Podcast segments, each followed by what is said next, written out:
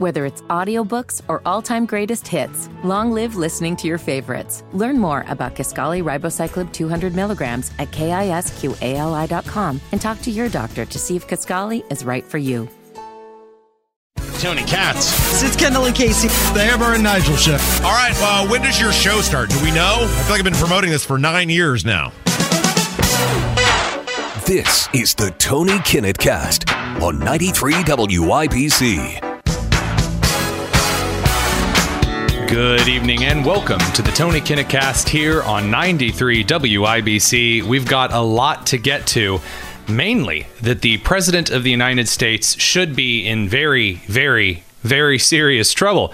Um, one would expect that, given all of the new evidence that has come out, of course, that uh, Hunter Biden's receipt of Obama officials' personal cell phone numbers is very severely undercutting the White House impeachment defense. Uh, also, uh, Biden's claims, which seem to change by the day, or uh, really, I you know, I should say the White House's claims because it's Karine Jean Pierre that has to toddle out and. Um, First of all, state how wonderful it is that she's black and that she's a lesbian, uh, which is about as relevant to anything as combat boots are to fish.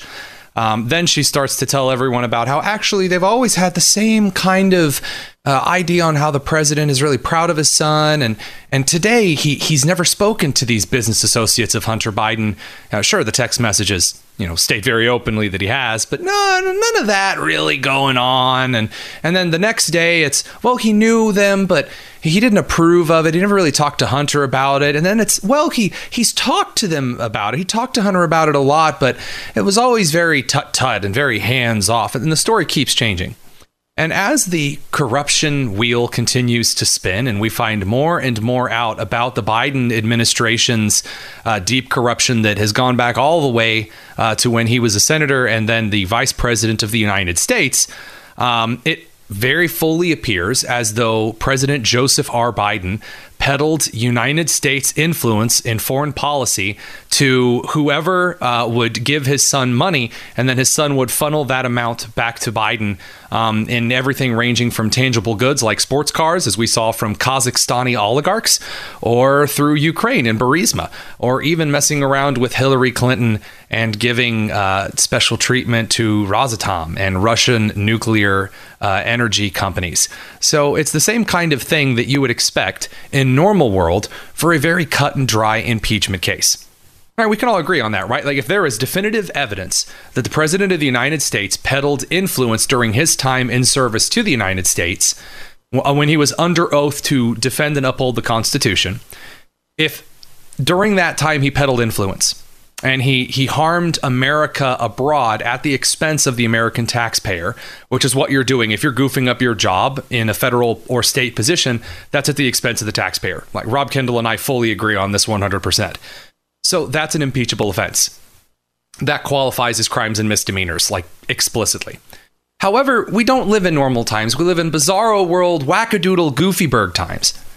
And the reason that we live in bizarro, wackadoodle, goofyberg times is because the Republican House is a clown show inside of a clown car, inside of a catalog of different clown costumes. It's insane. So, uh, Representative Steve Scalise, whom, whom I like, uh, put forth this really great, bold tweet this afternoon to talk about how we're going to hold the Bidens accountable. And he said, as new evidence continues to come out connecting Joe Biden to Hunter Biden's shady dealings, the White House changes their story. Enough stonewalling, enough lies. House Republicans will get to the bottom of it all. We will vote to affirm our impeachment inquiry tomorrow. sure, Jan. Yeah, I, when I see it. Because I'm, I'm not seeing it at all. The House Republicans have absolutely no idea whatsoever what they are doing. We have a we're going to have a two vote lead. Right now we have a three vote lead after Santos got the boot for being an absolute idiot and then McCarthy willingly leaving at the end of the year for eh, no reason whatsoever, we have a two vote lead in the House. And I don't know if you guys know this, but in some states like, like California and in New England and, and in other regions of the country, the Pacific Northwest, where Republicans get elected to office, they're kind of really moderate Republicans. And you know what moderate Republicans in contested districts don't do? Impeach the Democrat president because they're terrified that it's going to affect uh, what kind of votes they're able to appeal to, uh, what kind of voters they're able to appeal to in the next election. So this, this impeachment is going even less of a place than the Trump impeachment went uh, in in 2019 and 2020. Just in, incredible stuff. So so way to go. Here's the bottom line, guys. This is why Ronna McDaniel's the worst. Ronna McDaniel, the chairwoman of the RNC, could not get, with all of the Trump endorsements in the world, could not get GOP members elected to the House. And I remember right after we took back the House in 2022, and what was supposed to be the big, huge red wave and ended up being absolutely nothing at all. We were supposed to go around celebrating all of the wonderful candidates that got in, and yet a ton of the Trump candidates in battleground districts absolutely crapped their pants, and we had nothing. And Ronna McDaniel, who Trump endorsed, still sits at the head of the RNC. And, and I, I say that as an individual who is likely to vote for Trump if he is the GOP nominee in 2024. That my issue is that we're trying the same kind of nonsense populist garbage and it's not winning elections. And it doesn't just matter in terms of uh, passing legislation. This is what I hear from people all the time. It doesn't really matter if Republicans have a majority because they're not passing any good bills. And so, what does it really matter? I, I'd rather have a divided Congress so that nothing really gets done. Okay, um, let's go back to high school civics for just a moment. Did you know that Congress does more than passing bills? Whoa, I know! How crazy! What other kind of stuff does Congress do? Well, boys, girls, and squirrels, Congress does things like vote on impeachment and holds investigations and is supposed to keep the bureaucracy accountable. Do you think that the Democrats are even going to moderately do any of those things at all? No. How do I know that? Because every time the Democrats gain control of the House, they do none of those things. And we get a ton of new, really awful judges and justices and all kinds of nonsense from the Senate as well when the Senate controls that fiasco. Also, the U.S. Congress handles our treaty obligations and our membership in organizations like the UN, which just voted today to demand a humanitarian ceasefire to uh, to Hamas and Israel. Good old, I, I tell you what, uh, who could have guessed that the UN was going to vote for a ceasefire? Oh, there's a big surprise! That's an incredible. I think I'm gonna have a heart attack and die from that surprise. I mean, realistically, the, the UN hates Israel. Everyone knows this. The UN has has voted for condemnation of Israel in every way, shape, and form.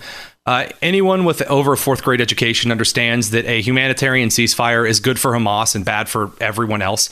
Hamas has openly stolen humanitarian supplies of every shape and kind from the citizens and the civilians in the Gaza Strip. And you know who's saying that? Uh, Palestinian grandmothers who go on Al Jazeera and say, Yeah, I know they're probably going to shoot me for saying this, but they're stealing our stuff. Uh, for the record, by the way, uh, the UN has not voted to uh, ask Hamas to release the hostages. They have not voted for a resolution for Hamas to surrender. They have not voted for a condemnation of one single Islamic nation's atrocities. What, what, what, what atrocities are you talking about, Tony? Well, I'm talking about in October, Pakistan announced that they would be expelling 1.7 million people from their country along ethnic lines. Did you hear anything from the UN about that? I sure didn't. I wonder why. Maybe it's because the UN is a very heavily African, Middle Eastern, and Asian run nation that do not care about Western values or Jews or Christians or agnostics at all. And maybe a lot of these member nations who come from radical Islamic nations that beat women and sell young women into slavery, maybe their human rights strategy just kind of sucks. Maybe we should pull out of the UN. That's why a Republican majority matters in Congress.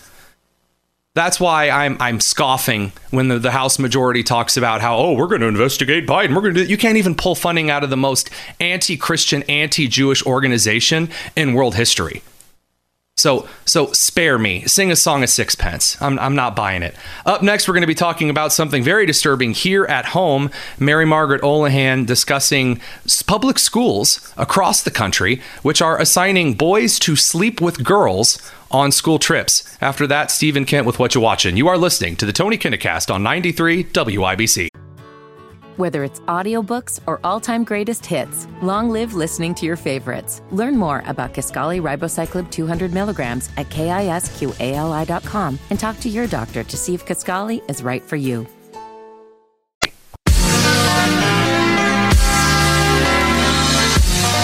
It's the Tony Kinnett Cast on 93 WIBC.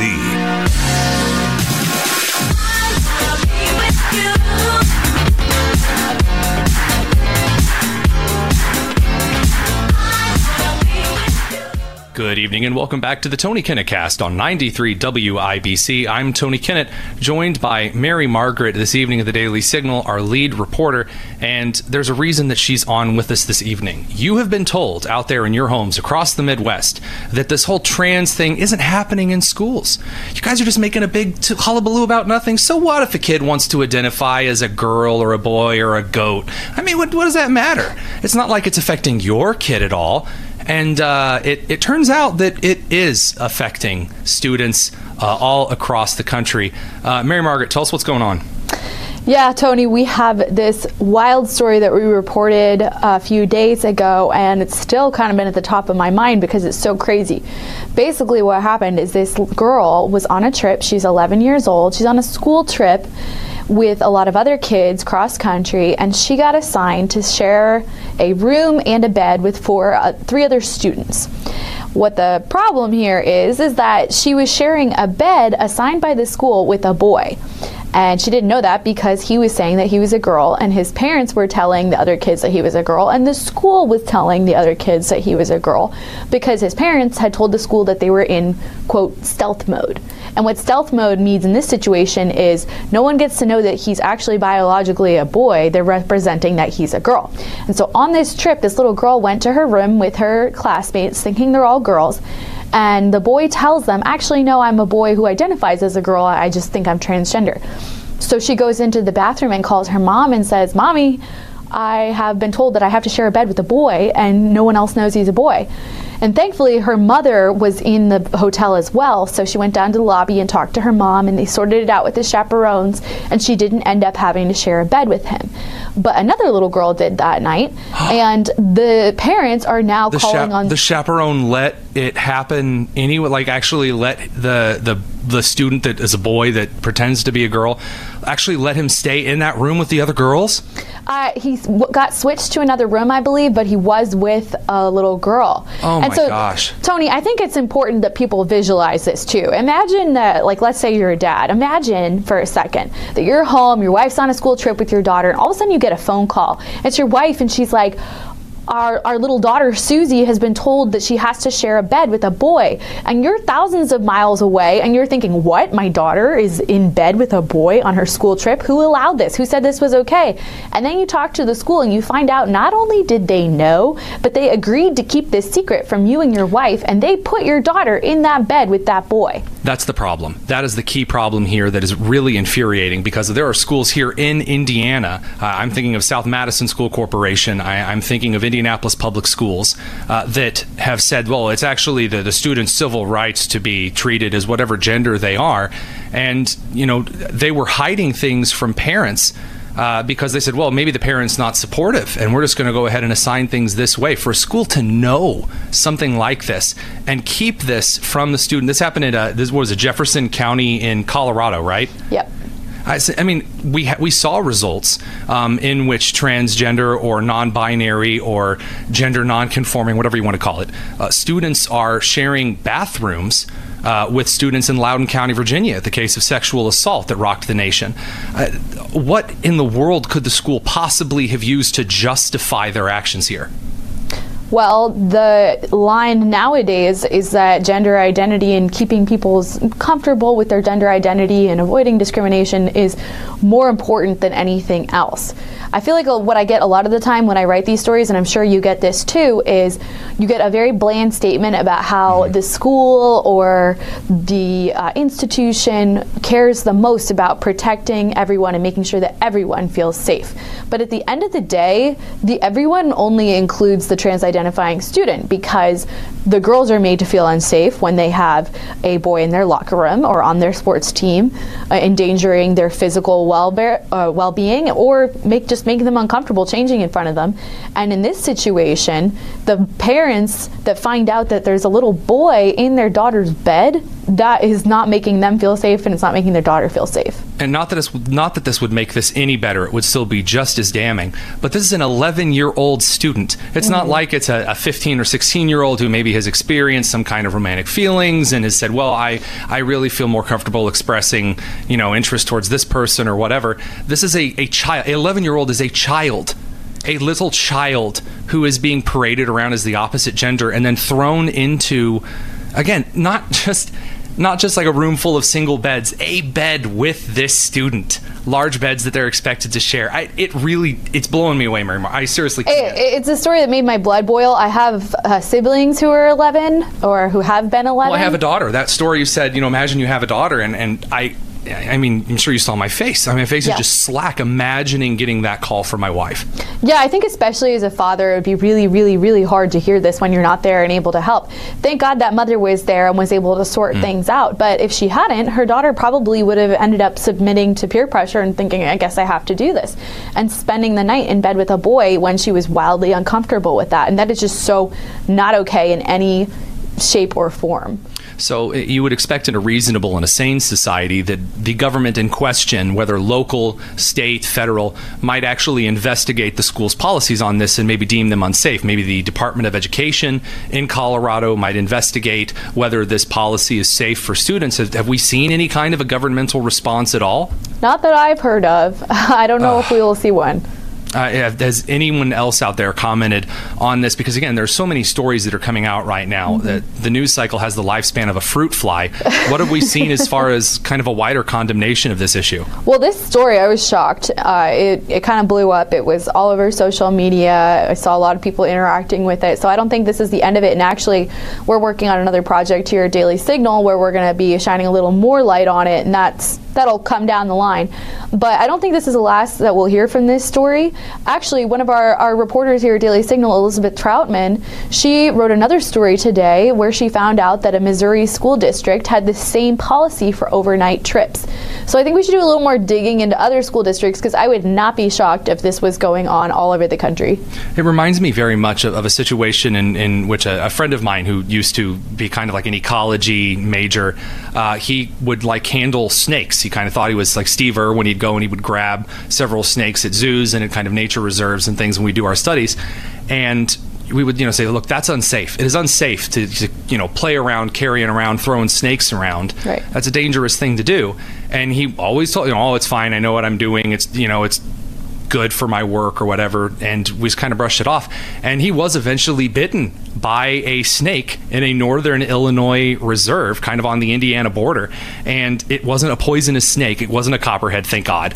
But it, again it's just a reminder we're kind of running the clock with these policies Right. until something horrible does happen. We don't want it to happen that's why we're upset about this. Right, and it, it's bizarre because when you bring it up, or when we hear all these parents go to the school board meetings and say this shouldn't happen because the X could happen, what they're told is, oh, well, that hasn't happened. You don't have any examples of that happening. And so the Right. attitude is, since we don't have any examples of that happening, we're going to proceed as if it's impossible. Which is worse because we do. Again, with the Loudoun County, Virginia situation, uh, it's like with female athletics. You know, you, you look at situations in which female athletes were seriously injured. Uh, what was it? The, the case where like, like a female wrestler had like a cracked skull or something Yeah. uh, similar to that situation. And we are getting instances where young women are getting hurt. And again, whenever anything comes to the realm of sexual assault, I, I don't want to play games. Yeah. I just don't. I, it's there's too much at stake. I mean, an injury to a forearm or to a skull, even that heals. Sexual assault stays with you for life. Right, right. No, and and Peyton McNabb is uh, a young woman that I've spoken with. She's so brave. She was injured during volleyball game where a boy who identifies as a girl spiked a ball so hard at her head that uh, she has all kinds of lasting injuries, including partial paralysis on one side of her body. All these other horrible things. Peyton's become an outspoken advocate for fairness in women's sports, uh, but you know she's going to have to deal with those injuries for the rest of her life, perhaps. And uh, there's so many other stories like that where we just see how blatantly unfair and just unjust allowing boys and girls uh, sports is. And then the safety aspect when it comes to girls' private spaces, that's yeah. just that should be a no-brainer. It, re- it really should be. So, to, to clarify, I did actually find the instance. Um, a transgender fighter, um, Fallon Fox, broke her opponent's skull in an MMA fight, and that was back in 2021. But there you go. Still, that is a case in which a female was hurt by a transgender fighter who should not have been competing in. Basic safety stuff. Mary Margaret, thank you so much for coming on. Really appreciate it. Yeah, of course. Thank you, Tony. You are listening to the Tony Kinnecast on 93 WIBC. Whether it's audiobooks or all-time greatest hits, long live listening to your favorites. Learn more about Kisqali Ribociclib 200 milligrams at kisqali.com and talk to your doctor to see if Kisqali is right for you.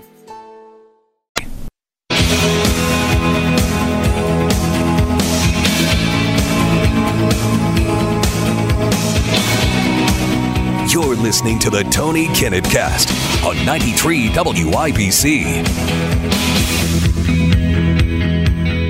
Hey, welcome back to the Tony Kinnecast on 93 WIBC. It's time for everyone's favorite media segment. It's What You Watching with Stephen Kent. Now, of course, Stephen Kent is the media director of the Consumer Choice Center. He's the editor at Geeky Stoics, and he's a contributor to Bounding into Comics. But he's also a box office master. And that's exactly what he's here. So, Stephen, tell me, what is so important about the box office right now? Well, what what you're going to see this Christmas season as you're getting together with friends and family uh, to celebrate the holidays, we all end up going out to a movie at some point during this time where we Is that a tradition with your family? Oh, certainly, certainly is. Yeah, do a movie at some point. It used to be something that we would do late on Christmas Day, sometimes the following day, but now we just do it at some point before the new year. But we'll go to the movies, and there's a lot of good options right now, and a couple of bad ones. I'll tell you what you need to go see. The Oh. movies stealing the show this year, both Japanese films, Godzilla minus one, a new addition to the Godzilla franchise. You laugh, Tony, but it's No, not a joke. I'm, this I'm movie, laughing. I'm laughing. It's the, the absurdity of it because I'm expecting like look. I'm a guy who thinks that Die Hard is a Christmas movie. I do. Uh-huh. I, I believe that. But I wasn't expecting you to say of all of the movies to go see at Christmas, Godzilla minus one. No, keep going. I, I'm intrigued. I'm well, ready. you know, so so Godzilla, of course, you know, it's a monster movie. Things getting destroyed. You want to go see a movie that the you know the family can all go and, and laugh at, enjoy, and also take a little bit of awe at. Like Godzilla fits into that. It's a PG-13 movie. Godzilla minus one is a movie taking Godzilla very seriously. It is Okay. a Japanese language movie. It takes place right after World War II, and it develops characters for the first time in Godzilla since maybe Matthew Broderick uh, that you that you don't want to see die, like you actually care about. It's a it's a pretty remarkable feat for Godzilla to go beyond just destroying stuff. This is a You know character me. movie. I'm all for a movie that develops really good characters and world building. So you're- you've you've piqued my interest. What what else is on the, the Christmas docket this year? So this is actually more traditional family friendly fun, but The Boy and the Heron, also Okay. also a Japanese film, animated and the latest from Studio Ghibli. Uh, your kids and your Gen Z members of the family all know Studio Ghibli. This is um, Hayao Miyazaki. He's the guy behind Princess Mononoke, Spirited Away, My Neighbor Totoro, and this is his latest film since 2013, The Boy and the Heron. It is already number one in North America for box office, and it crushed it in Japan when it came Whoa. out a couple of months ago. for good reasons. I mean, Studio Ghibli is just something else. There's a quality of animation that I think we kind of lost uh, after the the Little Mermaid and the Aladdin and the Mulan era that we've never quite gotten back to. That that yeah, of course, graphics can look maybe fancier and rendered in the ways that they are, and that's a, definitely a kind of talent as well. But there's something about hand drawn animation and that classic style that. I, Studio Ghibli just does so well. I mean, My Neighbor Totoro. I, it, it's Yeah. just so beautifully drawn. I, Studio it's an Ghibli is a time machine to. Uh, I, I really believe like the, nine, the 1990s of animated Mm. children's classics. These are fairy tales, and they're beautiful and enjoyable for every age group of the family.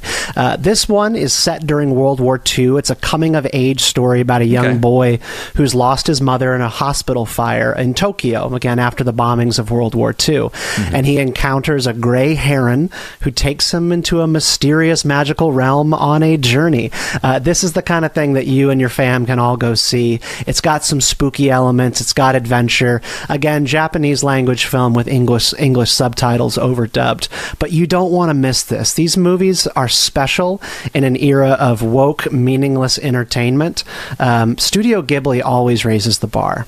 And, and that right there is is what I'm so passionate about this season. I mean, to really put your money and your time behind things that are crafted beautifully. I mean, we're seeing this in architecture, we're seeing this in art itself, in the various mediums that it comes in, and and to see again movies that are still made with like hand drawn animation style that are character focused, that are still family fun without having to worry about a bunch of you know stuff that I really don't want my kids to see there's just something about that, that that's really worth putting your time in. There's Speaking. Oh, go go ahead. I was going to say there's a really great clip that you can find on, on YouTube of Hayao Miyazaki, the guy behind Studio Ghibli, um, chastising one of his animators at Studio Ghibli for showing him a demonstration of how artificial intelligence could generate better animation for their films. And his understudy is showing him his animation that he made with computers. And Miyazaki just obliterates him, like, what you've done is sick and a betrayal of the human spirit and all all this just kind of these ideas about you know the, again the beauty of making handmade things and making them uh, with attention and with a, a sense of beauty. Um, so again, this is this is a dying art, and Studio Ghibli is always worth watching. What were you Well, going to it, say? when it comes to, to again to, to really East Asian cultures like uh, South Korea, like Japan, there's a very discipline focused idea to an art where cutting corners is just seen as one of the based, laziest ways to live. Um, we're on with Stephen Kent uh, with What you're Watching, and what everyone else is watching this year. You get around Christmas time, it's rerun time. It's how rewatchable is a movie. Maybe you watch something twice. Uh, my mom watches Christmas Vacation and The Christmas Story every year several times. It hurts me a little on the inside, not because I don't like those movies, but after the 57th time that you've watched A Christmas Story, I want to uh, take that leg lamp and break it as well. Yeah. But this year, there has been a change up in the most rewatchable movie that Americans are putting in again and again. It's no longer Charlie Brown's Christmas.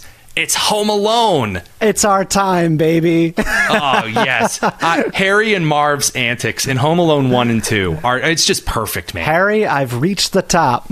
No, it, it doesn't. right in the it- schnoz. Right in the schnoz. It doesn't. It doesn't get any better than Home Alone one and two. Now, I, I got to tell you, uh, I think that I like Home Alone two better.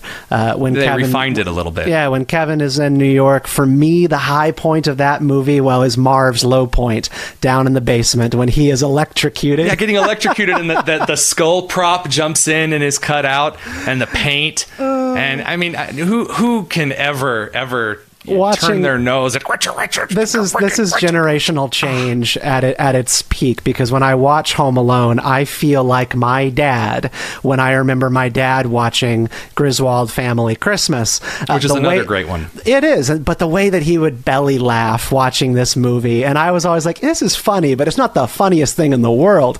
Uh, Home Alone is like that to me. Everything is a breakdown laughing kind of Oh, uh, yeah. kind of moment. And and it's those kind of, of movies that you actually, when you go through, you get to watch some of the little stuff that the the people that made the movie put in.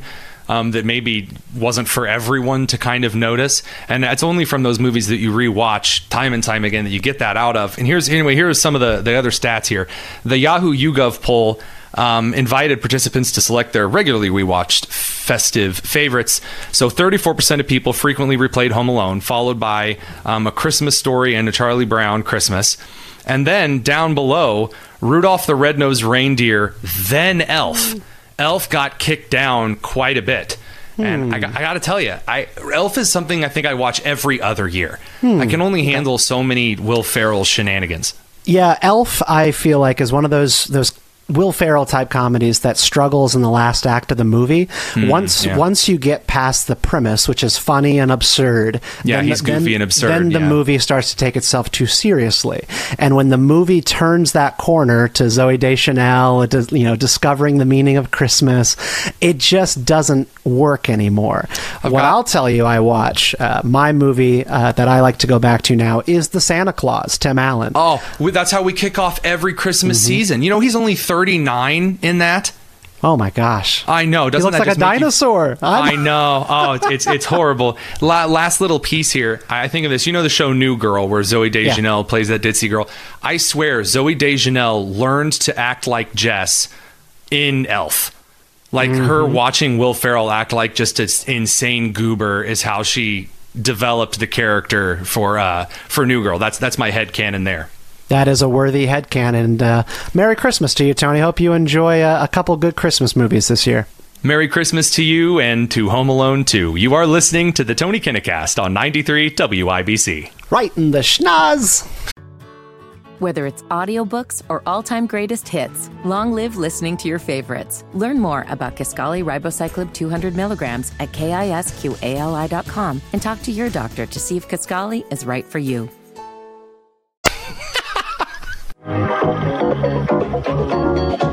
It's the Tony Kinnett Cast on 93 WIBC. all week, all day. Hello and welcome back to the Tony Kinnecast on 93 WIBC. We need to have uh, just uh, a bit of a chat here. And, and I think that it's necessary that, you know, we just kind of sit down and, and kind of make things, you know, clear. Everybody fakes things. Everybody, everybody fakes things just a little bit. The entire world is fake it till you make it. It really is. And I think that once you come to terms with that, we can start to address what is one of the most egregious problems that faces us in media and in politics. And when you call your parents or your children and you talk about how things are going today, and that is you need to fake things correctly. If you're going to fake something, do it right. And that's that's so crucial. By by just tweaking a few things on that resume that you totally made up, you can actually do something great for yourself by not drawing attention to the fact that you're a big fat phony. Take George Santos for instance. So George Santos from New York was expelled from Congress because he didn't just kind of fudge his backstory a little bit, which honestly after hearing him talk, I, I, think that he probably could have just tweaked a little bit of his, his backstory and no one ever would have noticed. But I mean, he was a super duper valedictorian and he was like a war hero and, and he was like 18 different ethnicities. It's like listen to all the different places Joe Biden has grown up. Like he grew up in a black church in a Puerto Rican household and he also went to temple with some Jewish friends and, and that was when he lived on the, the other side of the tracks. And, and it's like, uh, dude, you you can say you have an appreciation for something that maybe you don't actually have an appreciation for without going all in. R- remember Senator Elizabeth Warren? Remember how she didn't just say, you know, my family has a really great, rich Native American history. We've always appreciated it. And that's why I'm really passionate, you know, about Native American uh, issues in Congress. She didn't do that. She came out and is like, we have recipes in Pow Wow Chow cookbook. And, and like, you don't, you don't have to do that. No, nobody's forcing you. I think I think in, re- in regard to to flags. So we see this every time there's some kind of a big event, something in the world. Everyone ran out and they got a Ukraine flag in the Russia-Ukraine war, and they wanted to show how great they were, and they got the flags and they were putting them up on social media and in their house. And some people were trying to say they'd supported Ukraine for decades. And these Ukrainian flags that had supposedly been hanging for decades, um, still had the folded creases in them, like they just unfolded it from the plastic wrapper they got it in from Amazon. Steam your flags. If you're going to fake supporting a group of people, steam the flags. Um, no, you haven't supported Palestine all of this time, Representative Squad member. That full that that that flag that is in front of you, um, literally looks like it was unfolded from an origami pop-out book. Uh, just steam your flags. Just just cover for yourself, just just a little bit just a little bit. Also, I, I, think back to when Randi Weingarten posted her support for Ukraine. That would be the head of the uh, um, American Federation of Teachers, the, one of the largest teachers unions, and she had the Ukraine flag flipped upside down.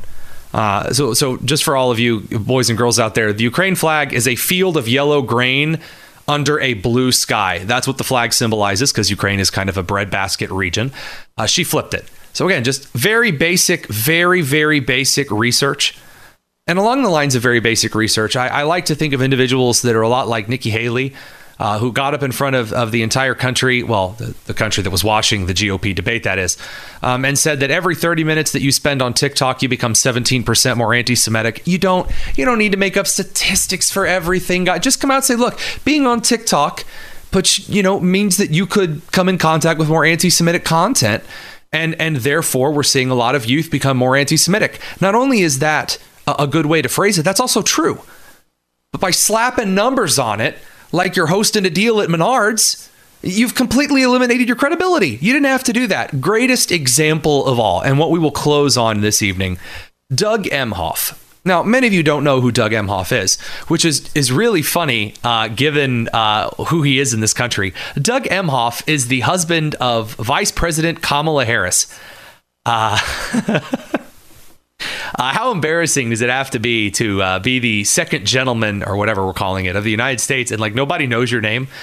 Um, I feel really bad for Doug because of all the allegations that Kamala Harris gave sexual favors to a lot of her bosses as she was rising up the political ladder in California.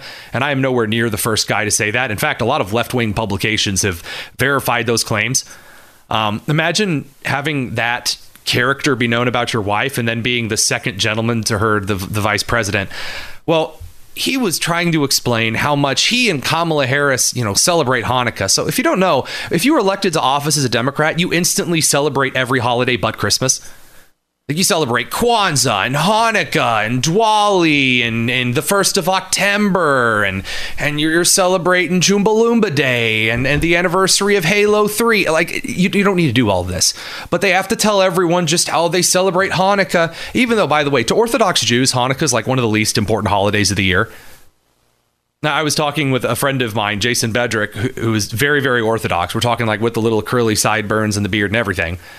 And and Hanukkah means very little as far as like scale of holidays for the year. But but Doug Emhoff, second gentleman, he wants you to know how seriously he and Kamala Harris take the, the celebration of Hanukkah. So he says, the story of Hanukkah and the story of the Jewish people has always been one of hope and resilience. In the Hanukkah story, the Jewish people were forced into hiding. No one thought they would survive or that the few drops of oil that they had would last, but they survived and the oil kept burning. Oh, brother, this guy stinks! Okay, guys. Um, so he goes on to talk about how they were hiding. If you didn't know, a basic Google search. Uh, of course, I've actually, you know, read books, but you can do a Google search. The story of Hanukkah is when the Greeks were rampaging across the center part of the world. And they conquered Israel, and they said, "Okay, we want all of you to embrace Greek culture. So throw out your your god Jehovah, and throw out everything about your culture. You're going to be Hellenized. You're going to be Greek."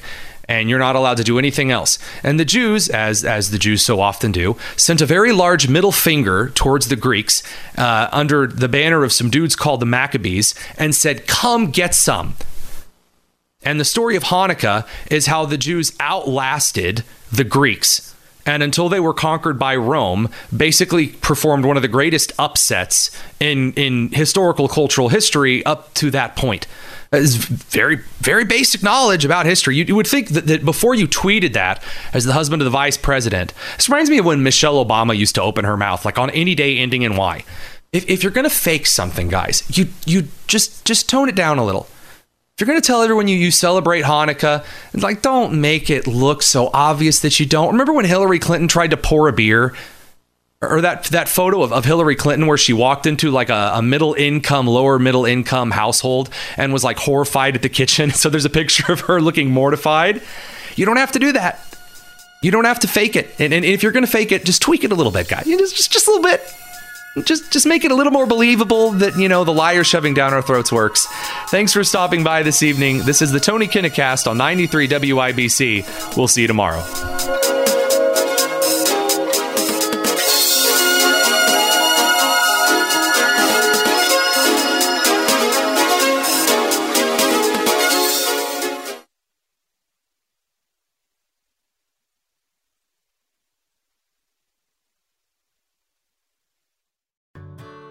Whether it's audiobooks or all-time greatest hits, long live listening to your favorites. Learn more about Kisqali Ribociclib 200 milligrams at kisqali.com and talk to your doctor to see if Kisqali is right for you.